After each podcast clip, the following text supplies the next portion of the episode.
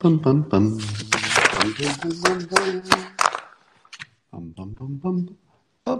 Hey, everybody. Wake up, sleepyheads. I hope you remember to set your clocks if you happen to live in a backward country where clocks get set twice a year. Why do we do that? I don't know. I've never heard a good reason for it, actually. Let's stop doing it. But all that matters is you're here now. And you are here for some of the best parts of your day, maybe the best, really, if I might be modest. It's called the simultaneous sip, and you don't need much. All you need is a cup or a mug or a glass, a tank or chalice or stein, a canteen jug or flask, a vessel of any kind. Fill it with your favorite liquid. I like my coffee.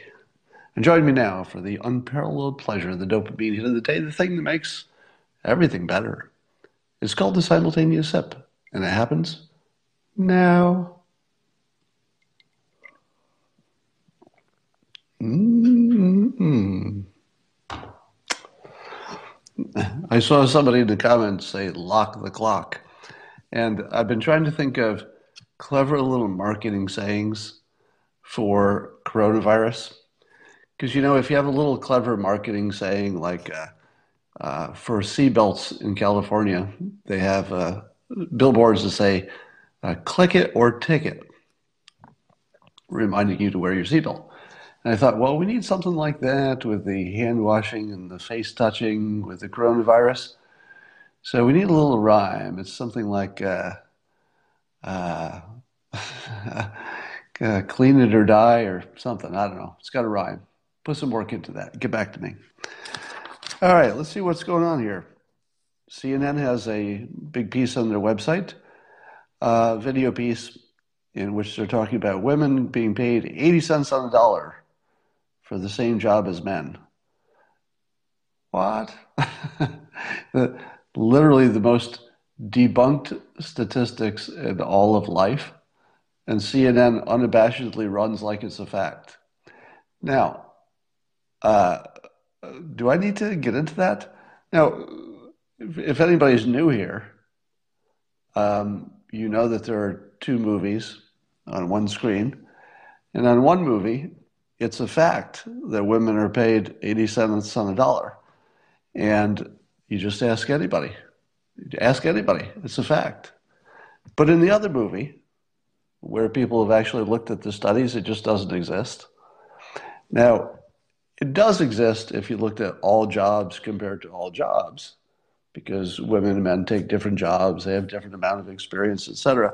But once you drill down to the variables, it, it, most of it disappears. So I believe there's still some. I'm still certainly not the certain. I'm not the person who would say that sexism doesn't exist uh, in the workplace. I'm not going to tell you that men and women get paid the same because that's probably not true. But the 80 cents on the dollar is. I don't think that's even close to the actual gap. It's probably probably in the five cent range. That's the actual discrimination part. Anyway, um, it's amazing to see CNN just un, unabashedly run such disprov- such easily disprovable anti-science fake news. Uh, and then also today, CNN's SE Cupp. Uh, now this is just the, the headline. So I didn't read the article, and we know that sometimes the article doesn't match the headline. But the headline enough is worth commenting on. So whether it's right or wrong, it's worthy of comment. Uh, and, the headline says, attributing attributing this to SE Cupp, says Americans' panic over the coronavirus can be attributed to a lack of trust in both the government and President Donald Trump. Can it? can it? Is that a, is that like a news fact?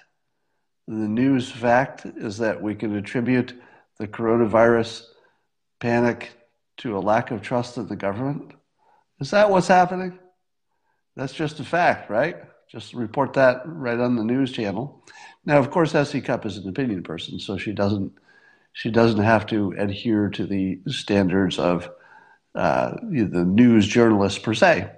But uh, you need a little more meat on that opinion because uh, from my standpoint, It looks like the panic is caused by a combination of we have something to worry about that's real. It's, it's not unreal. And secondly, it's the way the news covers it because it's 24 hour coverage. It's the only thing happening. So it's the news. is there is there anybody who thinks and this is an honest question. Is there anybody who thinks that no matter what president trump did about the the virus as long as it was also still spreading he's going to get criticized and the news will treat it like a panic because everything is you know hyperbole to to sell clicks. So it is such a bold just such a bold lie to say that it could be attributed to the government when it's so obviously the media and the, and the nature of the problem itself is all you need. It wouldn't matter which government you put in there. Don't, don't you think if you just switched the government to a democratic government, Fox News would say they're doing everything wrong, CNN maybe would say less of that, but there'd be exactly the same amount of panic. It wouldn't have to do. It has nothing to do. It's the the one thing you could change is who's in charge. It's the only thing you could change and have exactly the same result as you're seeing now. But CNN reports it the opposite. I was uh, I went shopping yesterday.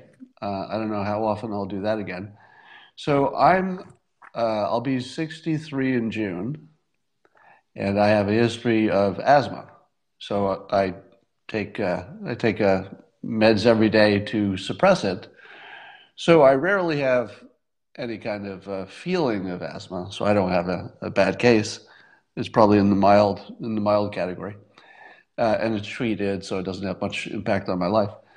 But I'm in the kill zone, meaning that uh, if you're over 60 and you have any kind of history with a respiratory situation, you're supposed to just stop going anywhere. And so, so I'm in that category. So I'll tell you what I'm going to do um, I am going to, and have already, so I've already done this, um, substantially modify my schedule. So for the time being, I won't go to my gym. I'll keep my membership and just work out at home. Oh, I'm going to shift my hours a little bit for shopping. So I'm still going to go to the grocery store because uh, I was talking to Christine about this yesterday, and uh, this is how dumb I am.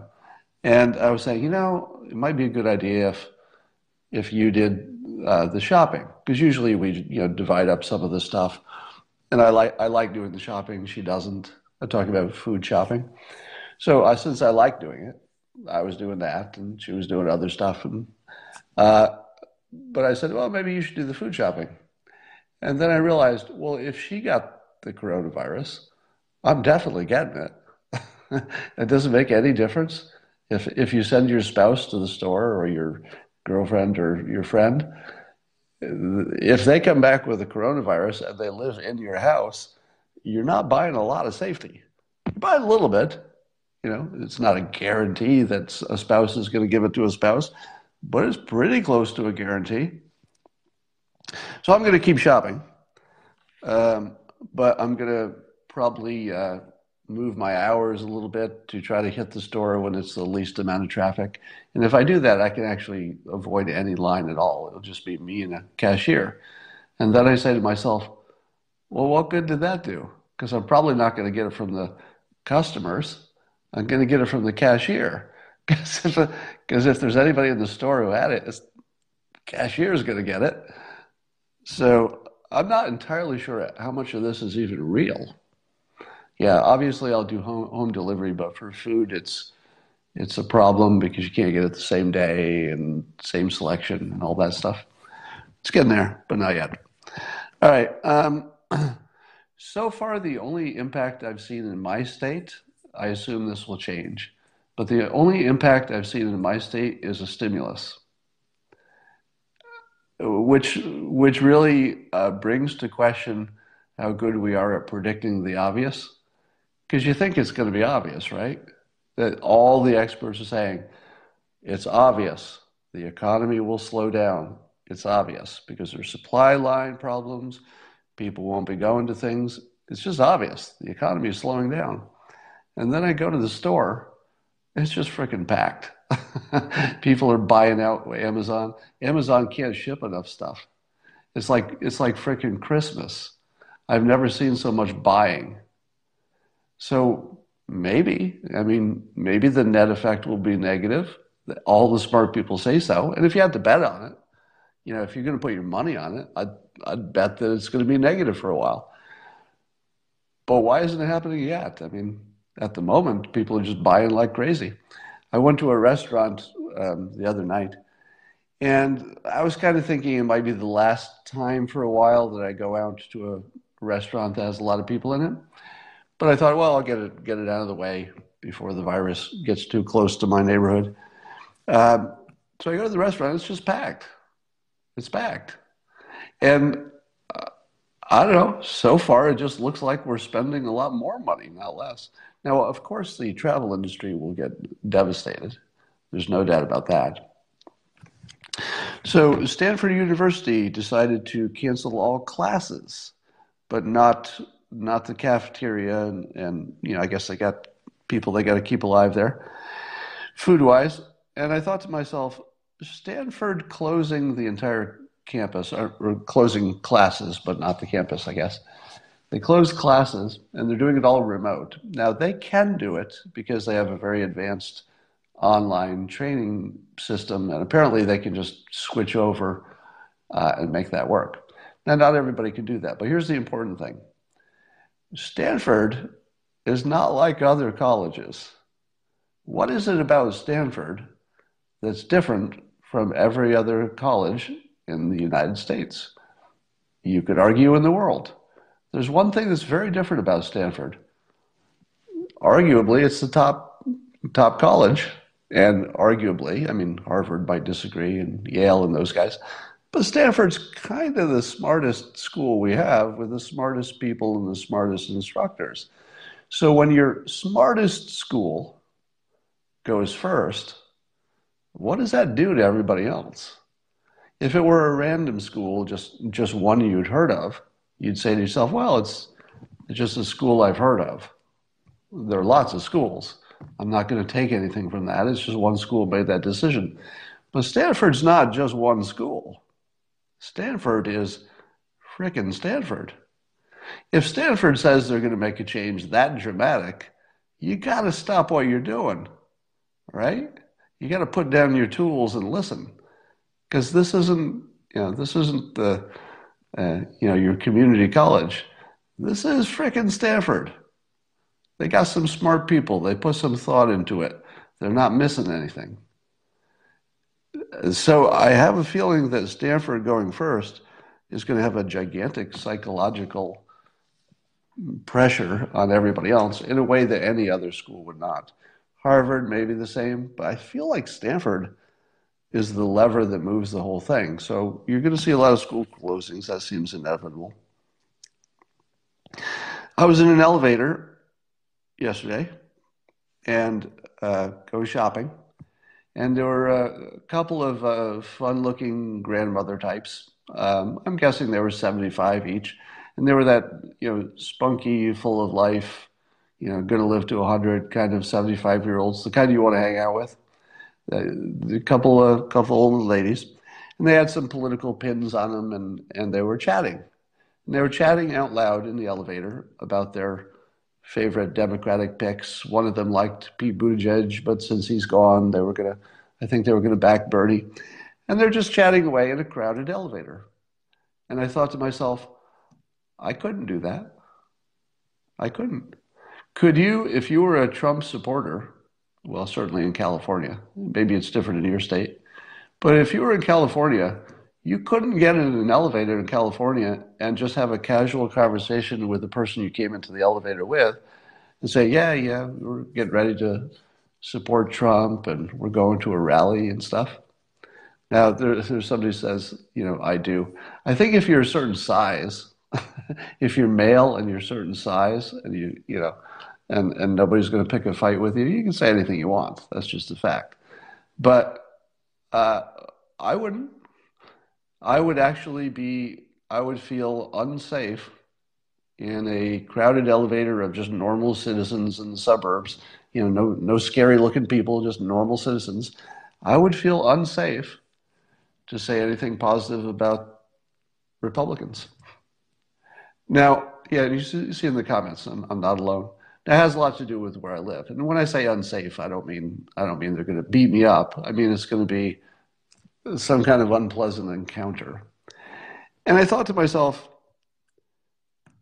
I don't think there's enough reporting on that. The the fact that half of the country can't even talk out loud about their political opinions. I've never seen that before. Have, has that ever been the case? I mean, I can't think of any any situation where half the country was silenced in public. You actually you could do it on social media, you know, because you have some distance here. But that's a pretty bad situation, and I I think I have to. Um, I've avoided saying this, but now I'm, you know, I, I've been tripped over the line. The left is a is a violent hate group. Now, that sounds like the things that somebody says in a political season. and It sounds like hyperbole, and it sounds like just something, it just sounds like something you say. It doesn't sound like anything that's close to something real to call an entire political party a hate group. But why is it that I can't talk in front of them about just a normal political process, a normal, you know, well, I don't know how normal Trump is, but but an ordinary political conversation I can't have. I can't have that in public. I couldn't even wear, I would not go out in public with a shirt that, you know, said Trump on it. And, you know, I don't wear that kind of stuff anyway, but I wouldn't if I did. So is it, is it hyperbole to say that the Democrats are a hate group?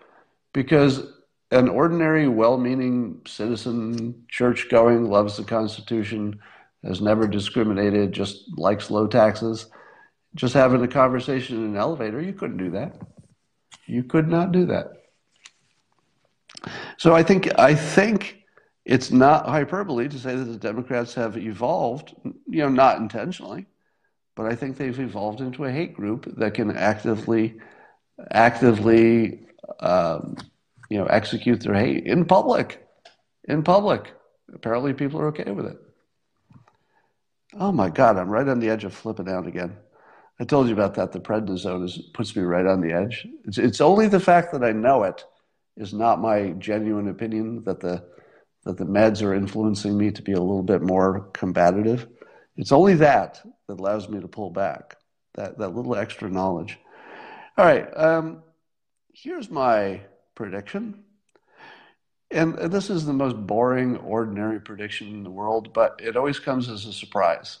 So, how could something be bored, ordinary, boring, happens every time, and when I say it, it's still going to sound like a surprise?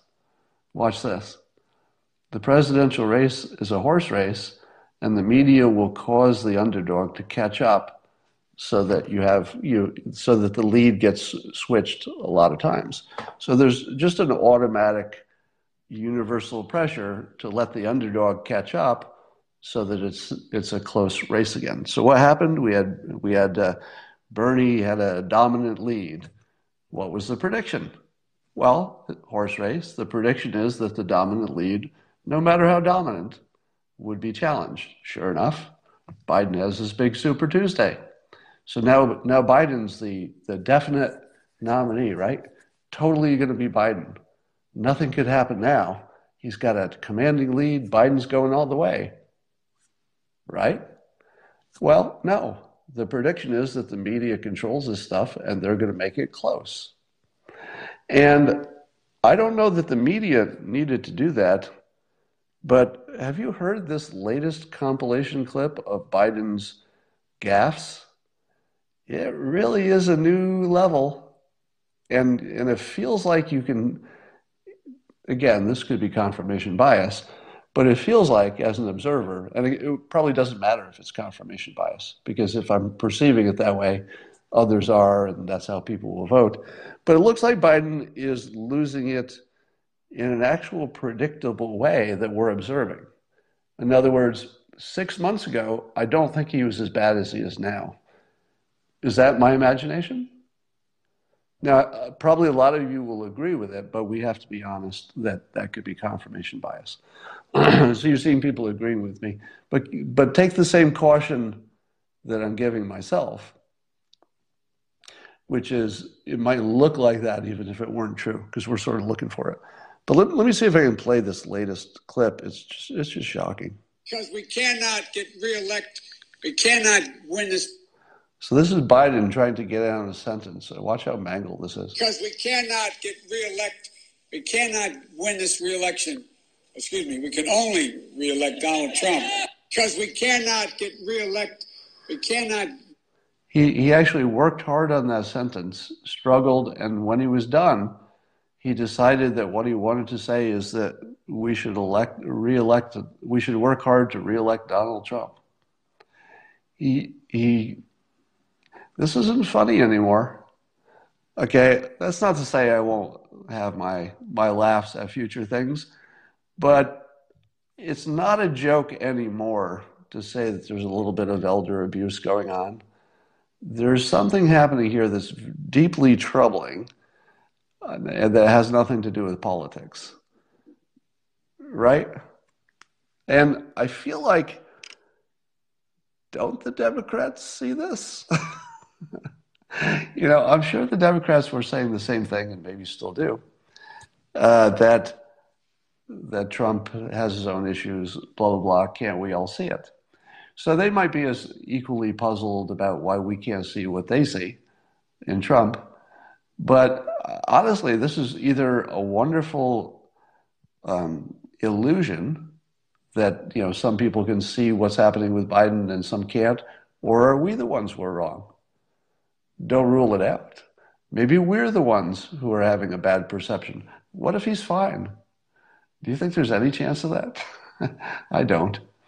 You know, you have to trust your own judgment because that's the world we live in. I mean, you have to do something. You got to you have to act. You can't just sit there and starve to death. So you have to choose your judgment. But we really have bad judgment. Just keep that in mind. You have to act anyway. All right. Um, let's see what else is going on. George Takei. Do you do you all know George Takei? He's a great Twitter account to follow. Uh, he was, of course, played Sulu in the, the original Star Trek. And he's a big anti Trumper. Now, most anti Trump accounts are just painful to follow. Like, you, you probably don't. If you're a Trump supporter, you probably don't follow any anti Trump accounts. But if you wanted to follow one that is um, often clever and funny and doesn't always have politics, George Takei is actually, uh, he's a fun follow because even when I don't agree with him, yeah, there's something entertaining there. So he's, of course, very vocal in the celebrity world of being a, an anti Trumper. And he put out his own video in which it looks like he cut pieces from Biden video, official videos, and put together basically his own little commercial, like a campaign ad, to show how great Joe Biden is. But here's the embarrassing part he focused on Joe Biden going to have a burger with Beto at the Whataburger, where they just went into an ordinary fast food place and sat down and had a burger and talked. And in order to sell Joe Biden, what George Takei had to do with his own little homemade video is remove the parts where Joe Biden is talking. I mean, just think about that. In order to make a favorable video about Joe Biden, you had to edit out the parts where he's talking. Now, he did say something, but it was just a, a brief statement. And then all the rest was Beto talking or, or video of him walking in or some commentary. They actually had to remove the parts where he talks. I mean, just think about it. Because do you think that George Takei, you know, you can tell from his Twitter account, he's, he's a bright guy He's paying attention. He's watching and he cares. He cares a lot. Do you think he doesn't see this? Do you think he doesn't know that he didn't have a way to make Joe Biden look good if Joe Biden was speaking? Uh, it, I just don't see how Bernie doesn't, or um, yeah, I don't see how Bernie doesn't make a slight comeback. So here's what I think. I think people are going to be talking about Biden's brain. Uh, the president's already talking about it. It has to be obvious to Democrats that he can't possibly win, right? Am I wrong about that? Isn't this the most obvious thing we've ever seen in politics? Let me put it this way Has there ever been a potential matchup that had so little mystery to it? Mean, uh, this doesn't look close. Now, I don't think Bernie can win either.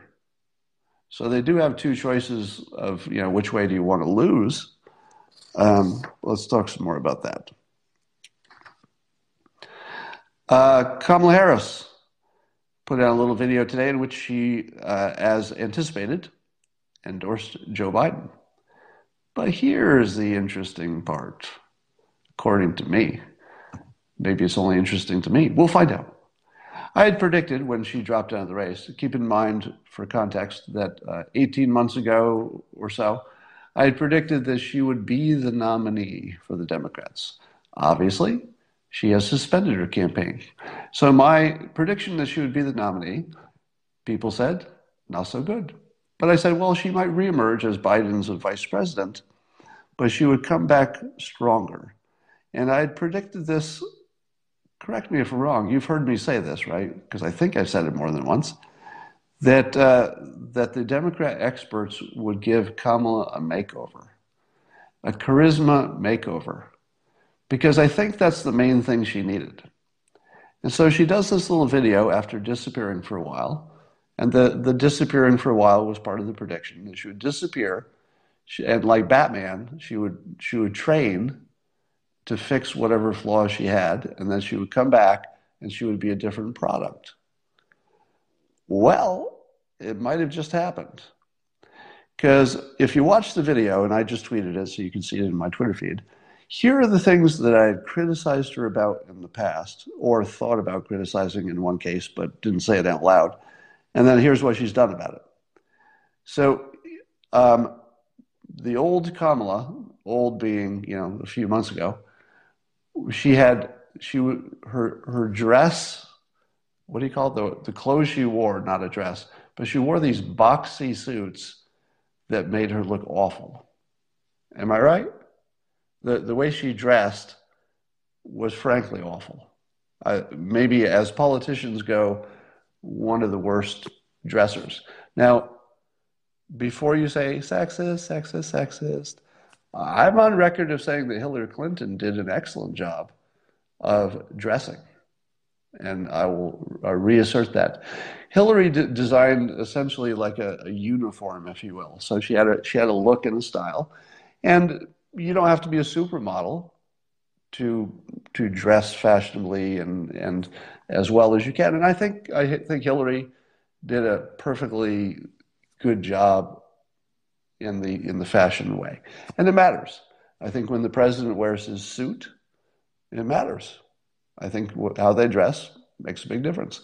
And uh, Kamala comes back, and in her video, and again, we don't know if this is a trend yet. We're just looking for it early. She's wearing only a black, um, some kind of a top that is very flattering. So, she, so the, the boxy jacket is off with the little shoulders and stuff that make her look like a box. And instead, she's wearing just a, black top. And I'm, you know, I'm not your fashion guy, right? I'm just saying that it was a world better, a world better just look to have just a nice, simple black top, framed her nicely. She had a nice uh, uh, background. It was different. It was way better. Now, is this a trend? We don't know yet. We'll have to see her a few more times. The other thing that she got right is that, um, and again, I don't want to make this sexist, right? Because it's going to sound like that. I make fun of Bernie's hair all the time. Biden's hair, these are these are disasters of haircuts. Trump is a, sort of a special case because his hair is more of a you know part of the brand. But you know, the men in the race have some issues with hair because how you look does matter. We're a shallow world. And I would say that Kamala's hairstyle that she had been using mostly on the campaign was hit or miss. It was different on different days, but I wasn't a fan. In this uh, this video where she is uh, promoting or endorsing Joe Biden, she's, in my opinion, her hairstyle is improved. A little, little more. Uh, I don't know. It's just better. Now, again, is that permanent? Is it just you know women change their hair fairly frequently? Maybe it was just a good day, but it's noticeably better. Somebody says more feminine. I don't know if it's that. I think it's just better. You know, if you've ever seen somebody who went from a bad hairstylist to a good one, it makes a big difference. I think maybe she got a better hairstyle. The other thing she did is no giggle. This was my biggest complaint, is that she giggled. Uh, it's just a mannerism. She would giggle at her own jokes, and it would make her look unserious. No giggle. She got through the entire video without without the nervous girl giggle, and I think that really costs her when she does that. If she got coached out of that, it's going to be a big change because that's her biggest weakness, in my opinion. Now, um, you, she has one more thing that she needs to work on, which is she has a, a chihuahua like shaking quality when she talks. Have you noticed that? So she'll talk, and, and her body will be moving. So should be should be like this. I'm I'm talking. I'm I'm going to endorse Joe Biden, and you can't feel. She doesn't feel confident because she her body is not calmed. There are moments in which she calms a little bit, and her voice is calm. And watch. Somebody says you're obsessed, uh, but watch how much power she projects when she calms down her her body. And I think the experts are probably telling her this too. So this is my speculation that she's being coached finally by good people because it looks like there's a change. If she can calm her body, the force of her voice just goes through the roof because she does have a really good, powerful voice that she completely kneecaps by jumping around and being a chihuahua. If she could calm it down, it's really going to be remarkable. And she had a nice smile and she was more likable on this, and that's, that's part of her problem. All right, now, uh, given all this, now there's also, uh, here's a hypnotist observation. While she was endorsing Biden, she was shaking her head no. She needs to stop that. Watch me shake my head no as I'm talking, which makes me wonder if I do it. I wonder if I do that. But she's endorsing him while shaking her head no. She's like, Joe Biden's the best person in the world, and I'm so glad that I'm endorsing him. I'm making this up. That's not exactly what she said. And her head is shaking back and forth like a no while she's talking. I'm not 100% convinced that that means anything. It would be easy to, to look at a common mannerism and, and overinterpret it. But keep an eye on her and see if she shakes her head no on other topics. If she doesn't, maybe it does mean something. All right. I still think uh, Klobuchar would be the stronger choice for Joe Biden. And the reason is that Klobuchar doesn't seem to have any uh, negatives except maybe some personal likability that, frankly, voters don't care about. People don't care too much if you're mean to your staff. They really don't. And Joe Biden is so nice that Amy Klobuchar's one tiny little small weakness of you know she ate a salad with a comb or she uh, she was mean to somebody it gets sort of erased because Biden's niceness will cancel that out and but I think Klobuchar strikes you as somebody who could take the job right away am I wrong about that even if you didn't like anything about Amy Klobuchar's policies would you agree with me that if the choice was Kamala or Klobuchar, let's say there was never any president, you just had to choose Klobuchar or Kamala, let's say you dislike their um, policies equally. You just had to choose who's a solid sort of presidential quality. I think head to head is Klobuchar because she's she doesn't have negatives. She has solid success. She's got success in those uh, battleground states. She's done things across the aisle. She's been a senator for a long time. She did better than Kamala did in the race. I don't think it's even close if you're looking at her just as an individual. But if you're looking at what balances the ticket, uh, I've, I've said cheekily before that you might need to add a person of color to the Democratic ticket so that white people will vote for him. Because all the guilty white Democrats are going to need a person of color on the ticket to, to feel good about it. Uh, I, I've said before that black voters apparently are more flexible than white voters, apparently are willing to vote for their self interest as they see it, and apparently are a little bit more flexible about who they vote for. So kudos to that community. Um, CPAC, that big, uh, big Republican convention, so apparently there was an attendee with a coronavirus, and was it APAC that had one too? And somebody shook hands with somebody who shook hands with the president. And the president says he's not concerned at all. Now, is that a good answer? If the president of the United States, in the middle of this crisis, which you know they're telling us to be worried, no, they're not telling us to be worried. They're telling us to be prepared. Um, should the president say he's not concerned at all? I think the answer is yes.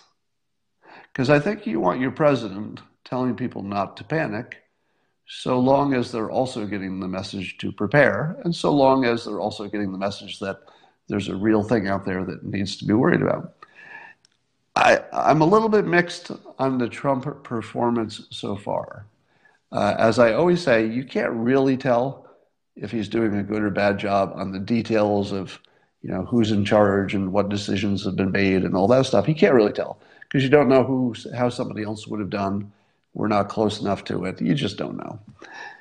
But you can tell the communication because that's the part you can observe directly.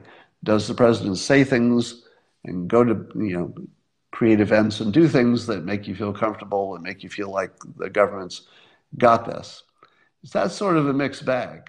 I would say that, as I said yesterday, I think Trump's um, Trump's personality and the set of tools he brings to the job are extraordinary, like we've never seen before. But that's different from saying it fits every occasion. You need the right president with the right tools for the right situation. You know, the war president is not the peace president. They're different people, probably. I don't think Trump is good at this. We, we know he's a famous germaphobe. I don't know if that has anything to do with how engaged he is in this, but he's not good at this. Can we agree on that? Now, again, being not good at this, I'm talking about just the communication part, doesn't mean anything about whether or not the government is being effective in dealing with this. Because it's not the president who's doing the work. There are a lot of professionals, smart people doing the work. I imagine they're doing everything that they can do. I imagine private industry is doing everything it can do. And I've said before that this is different than any other situation in which normally the president would be the most important person and would be making decisions that would affect everything. I don't know that the president is the most important person anymore because the entire world has mobilized on this problem and they didn't have to be asked because it's a, it's a, a global threat and humanity has focused its smartest, bravest, uh, hardest working people on the problem. When is humanity as a whole focused on one problem that's so immediate and, and this important before? Never, right? We're, we're focusing the entire weight of human capability on this one problem, and it's phenomenal. It's not really the president's job. It's the globe as, as sort of self organized, 99% of it, and then the president says, Here's some money, I'll sign it.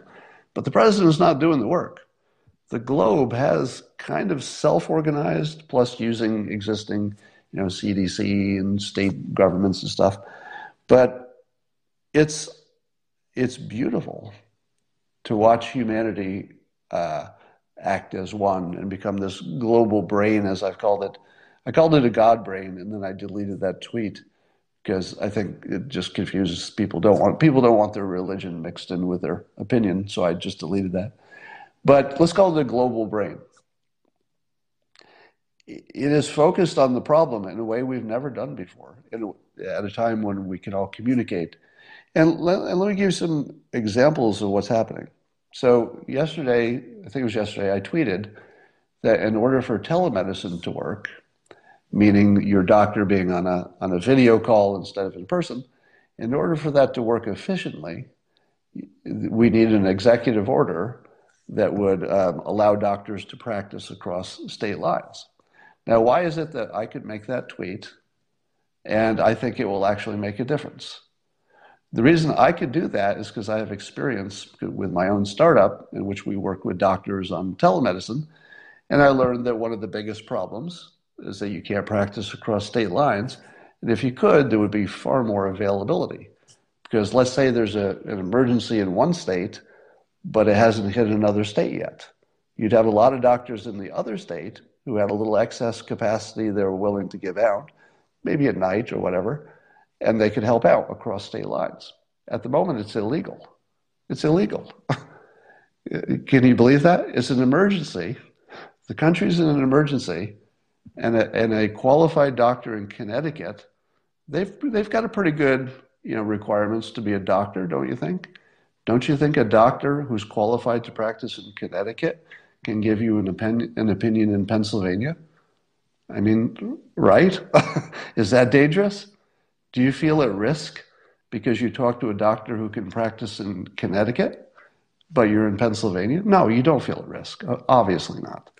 It's a ridiculous set of, of, of, uh, of rules. Maybe it's good for the states. Maybe the AMA has something to do with it.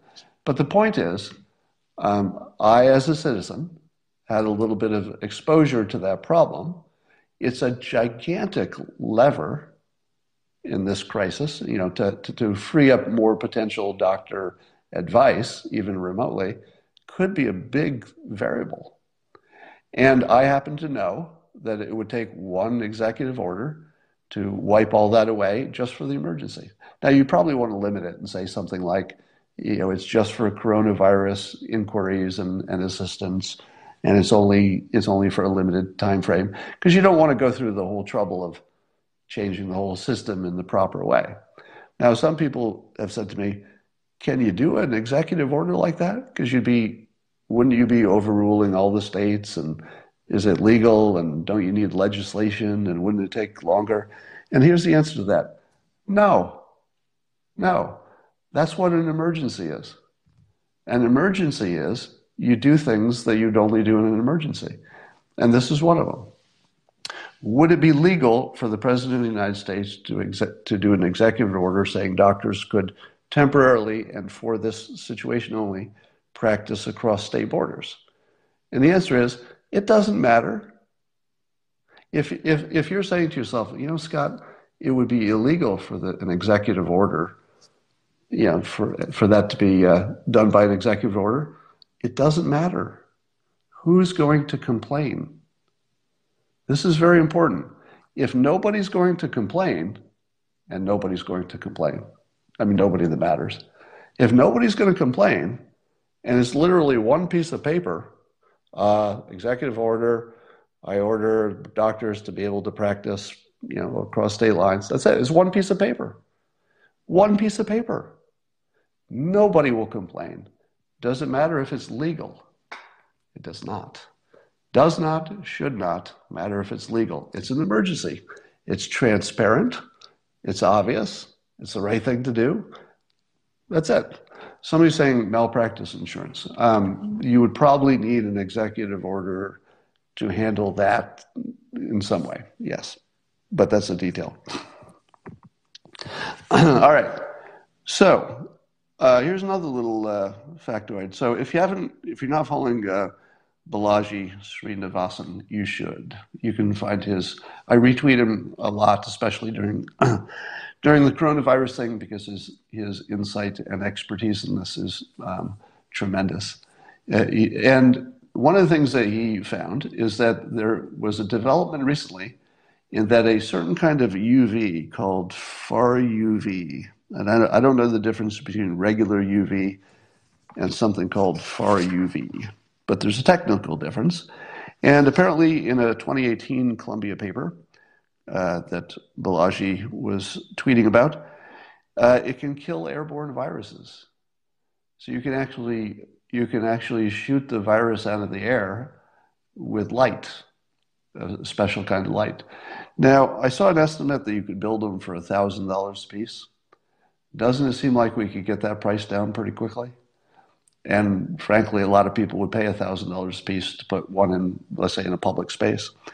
Then I learned, and this made me a little angry, then I learned that China ordered basically uh, all of the robots, probably, that look like a Roomba. It's a little robot that looks like a Roomba and has a, a big light on it that just drives around hospitals in China, shoots the UV light into the environment to kill the virus in the air. To which I said, exactly what you're thinking right now. What? Right? When I told you that, and you heard that there are robots that already exist using technology that I think we can check pretty easily works. You shoot some UV into the air, and you either have same amount of virus or you don't. And they're already using them. They're built. They're in China. They're doing their job. They're they're they're running around the restaurants disinfecting. Right? Didn't as soon as you heard that, didn't you say, um, "Where's my robot?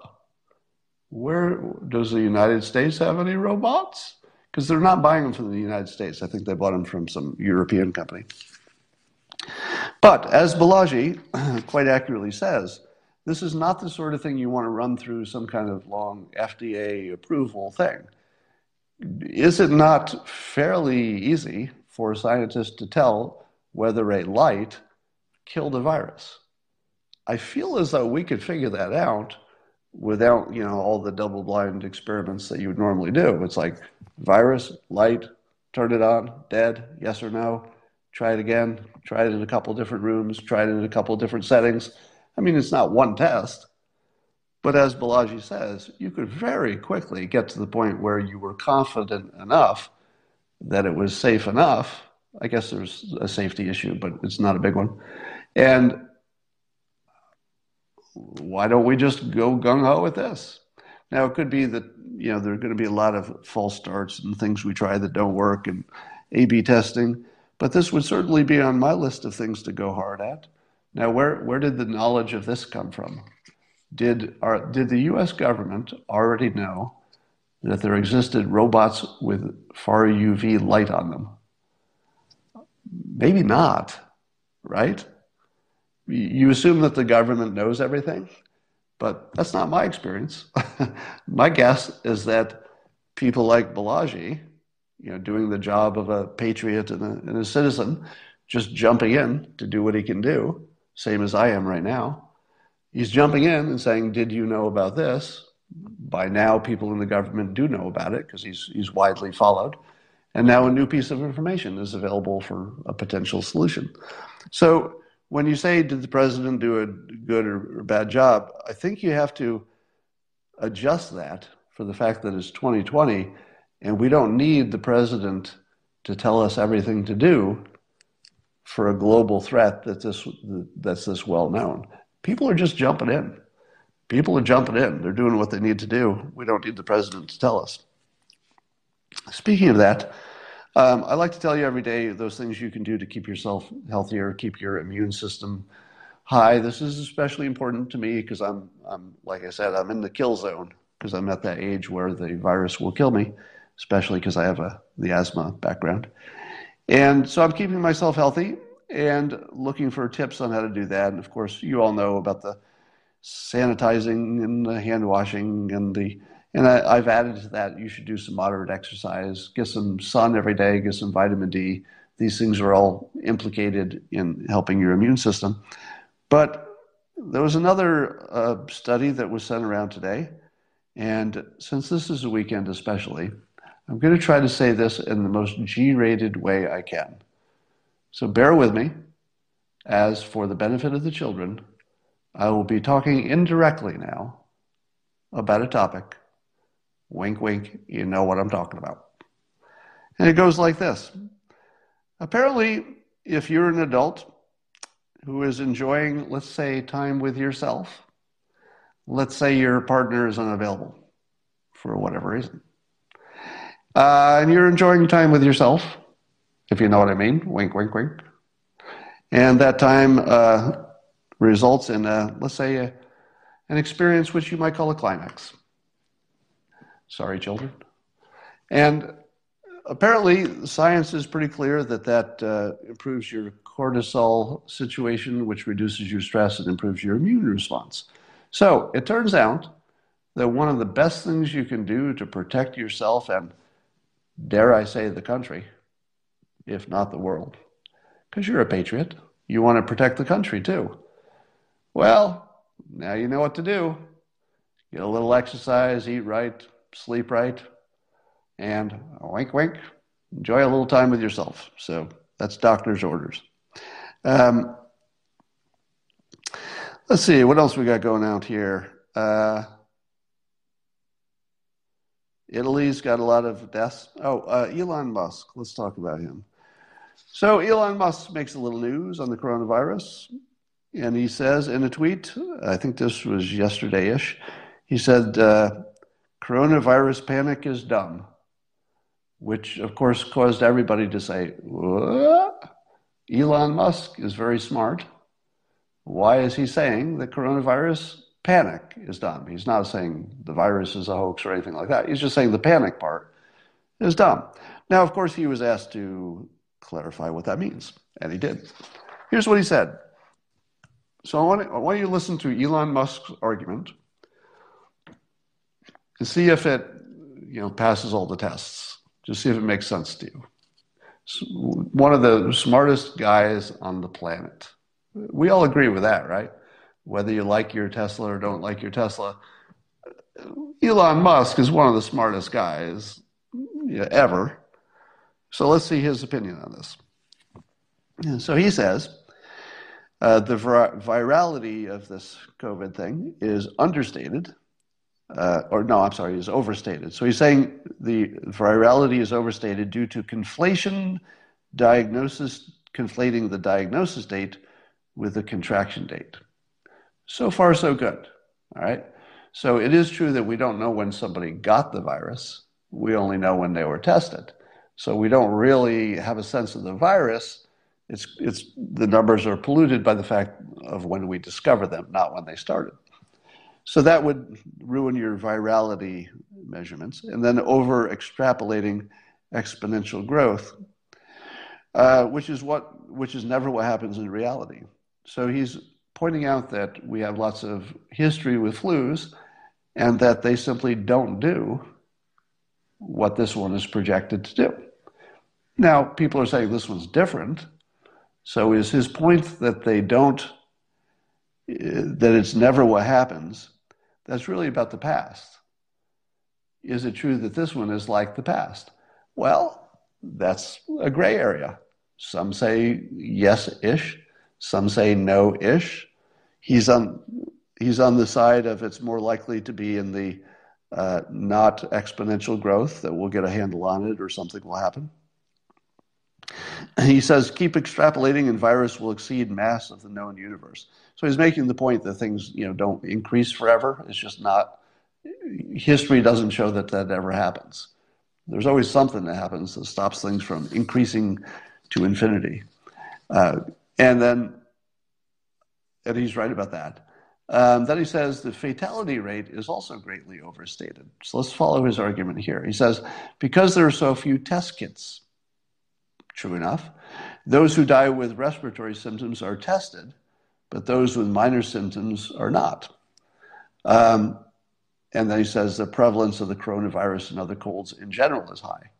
So his point is that if if I could sort of summarize it my own way, that this virus won't be that different from other viruses. Therefore, the panic is overstated. But here's what I asked and there was an amazing outpouring of loser think in the comments after I asked this question. I said, What about the cruise ship deaths? Uh, is more than normal. So, how do you explain that? So, there were uh, six people died on the Diamond Princess, and of 707 infected, there were, I don't know, more than a thousand or whatever, a few thousand. I forget how many people were on the ship. But 707 were infected and six died. Now, for Elon Musk's comments to be accepted as the reasonable view, it would also be true that cruise ships would not be experiencing unusual levels of death. Would you agree? So I said, What is it that explains why the cruise ships had so many deaths? I'm watching in the comments, and every one of you are experiencing, not every one of you, but most of you are experiencing loser think. If you said because the people on the cruise ships are old, it's true and it's loser think. That's not, you did not make a good argument there. If you said it's because they're tightly packed, it's true, but it's loser think. It's not a good argument. It's not an answer to the question. Can anybody tell me why? tell me why it's not a good argument. It's completely nonsense to say that the reason that there were more deaths on this ship is because they were older. Why is it nonsense? Because there are a lot of cruise ships and there are a lot of flus. We have plenty of history to know that a cruise ship in which the flu gets out, a normal flu, how many people does it kill? Have you ever heard of one ship with six deaths? Never, right? I mean, maybe there was some other epidemic in the past. But if it were true that six people typically die on a cruise ship every, every cruise, then Elon Musk would be absolutely correct. There would be nothing to scare us because we're not seeing anything out of the unusual, out of the usual. but if you just said it's because they're old, then you don't know how to compare things. In the comments, I saw only one or two people who understood that it's a comparison problem. You can't just look at one ship and say it's got old people on it, no wonder they died, unless all the other boats have old people dying at a similar rate whenever there's a virus. Is this the first cruise ship that somebody had a virus on? No. How many cruise ships does at least some common virus get loose on the ship? How often does that happen? My guess, most of them. Most of them. If you put a thousand people on a ship during flu season, you don't think there's a flu on that ship? A normal flu? I think there is. So if we had a history of five or six old people dying every time there's a flu on a cruise ship, I'd say, yeah, Elon, you're right. This is just baseline. There's nothing happening here. But as soon as I asked that question, people couldn't couldn't understand that you can't look at this one ship and say they're old, and it doesn't mean anything unless unless it's a common experience with the other ships, and it isn't. Somebody else said, and this was uh, a good comment, they, they pointed out, what about Italy? Because the death rate in Italy seems through the roof, but they also have old people in Italy. And, uh, you know, I've heard that their ventilation isn't so good and closed spaces, and there's a lot of, a lot of touching, and maybe their healthcare system isn't as good, et cetera. So you can't really tell too much from Italy, but these are the right questions. Uh, but I think the cruise the cruise ship deaths and and the nursing home deaths. If you have a nursing home in which several people die from the same virus, that only is meaningful if you've looked at all the other nursing homes who have had viruses.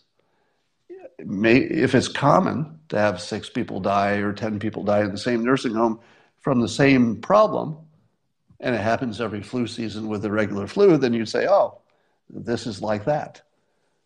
But I don't think that's the case. So to Elon, I would say you need to answer that question. What about the cruise ship? What about the high death rates in the uh, old the uh, nursing homes? Uh, if you have an answer to that, then I would say your position is strong. And he, and he might, you know, he's smarter than I am, so he might have an answer for that, but I haven't heard it. All right. Um, let's see what else we got going on here. CNN reported that there's a caterpillar that can eat plastic, which would be good because you throw a bunch of caterpillars on your plastic and it eats it all up and no more storage problem. Except, you, know, you, you read the article and way down it says, there's only one problem. that the uh, the caterpillar's uh, poop becomes toxic if they eat plastic. And I'm thinking, okay, well that didn't really move the ball forward.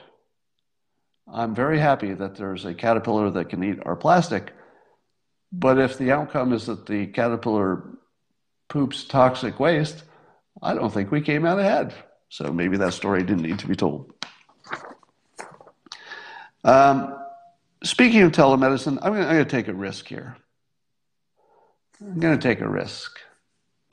Um, I realize this could blow up in my face. You all know I have this uh, startup. It's called um, WhenHub, and it has a product called Interface that allows you to do a video call to an expert. Now, when there was a uh, there was a hurricane uh, a while ago, and I had offered in public, hey, people could use this app to get information, you know, about from people who were, you know, on the scene. And everybody said, hey, you're trying to profit from a disaster. To which, uh, you know, sometimes I'm more of a robot than I need to be. And the robot part of me said, uh, no, it's just a tool when people need that tool and they don't have to even charge for it. So it's not even up to me if anybody makes any money. I'm just saying it's a tool you could use. But that argument fell on deaf ears, and people said, no, there are people dying, and you're trying to sell a product. And I thought, oh, okay, I will, I will take that. I will take that uh, criticism to heart, and I will not do that again. So when the coronavirus came up, it was it's an obvious situation where you should have medical experts talking to people. It's an app that does that, and I stayed silent about it. So I say silent about it because I didn't want to do that same thing where you're trying to sell some product in that um, concept. But this feels different, and I'm noticing that a number of uh, remote software um, companies are promoting their work, and other people are promoting them, and nobody's complaining. And I was trying to think, well, what's the difference? Like, why is it that Zoom can promote their product for telecommuting? It's exactly the tool that people need. It's you know it's a it's a profit company. Why is nobody complaining about that? And uh, I think there's a difference. The difference is that we're all threatened by this virus, and so nobody nobody's a spectator on this one. We're, we're all in the game, or know we will be. And so if you're in the game and somebody says, "Here's a tool for you," you know, might help you win the game. People are much more comfortable with that than if they're spectating and saying, hey, you know, we're just watching this and you seem to be doing something, you know, that as spectators we think is is, you know, inappropriate. But as soon as you need the tool, suddenly you feel different about it. So let me make this offer. Uh, if there's anybody out there who knows how to get to the right person, um, just connect me on social media. And it's this question If the CDC or the government wants to do effectively a buyout. In other words, just take over the app for the for the period of the emergency. That I would uh, have that conversation, and we could do it quickly because the app is already built. So, if there's anybody in the government who would like to um, promote um, telemedicine, and I think it would be important for that an executive order to let doctors practice across borders, at least for the for the purposes of the emergency, coronavirus. Um, if there's anybody in the government who would like to immediately spin up an app that would allow anybody in the country to talk to a doctor who's willing to put themselves on the app, we could do that immediately. We could do it in a week, and I would, uh, I would, in one week, I will pivot the entire company toward um, dealing with this emergency. But somebody says it exists, and I would I would uh, imagine that there will be a whole bunch of products in that space uh, because I, obviously there are tele telemedicine products, but there isn't one that isn't part of a service. So most of the existing products are people who have a, a you know subscription service or that sort of thing. Uh, there isn't one where you can just say, I need to talk to a doctor and I don't have money and it needs to be free. So the government, the government is putting pressure um, to to lower the cost if somebody doesn't have health care to get a test, and this could be part of that.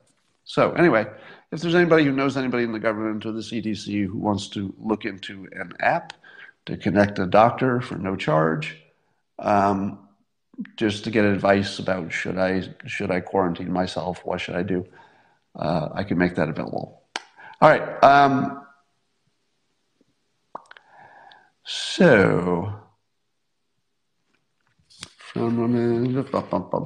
yeah, I'm just looking at your uh, products or looking at your comments.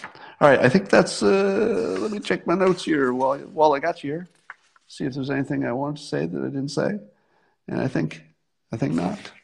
I think we did it. All right, that's all for now. Stay safe. Talk to you later.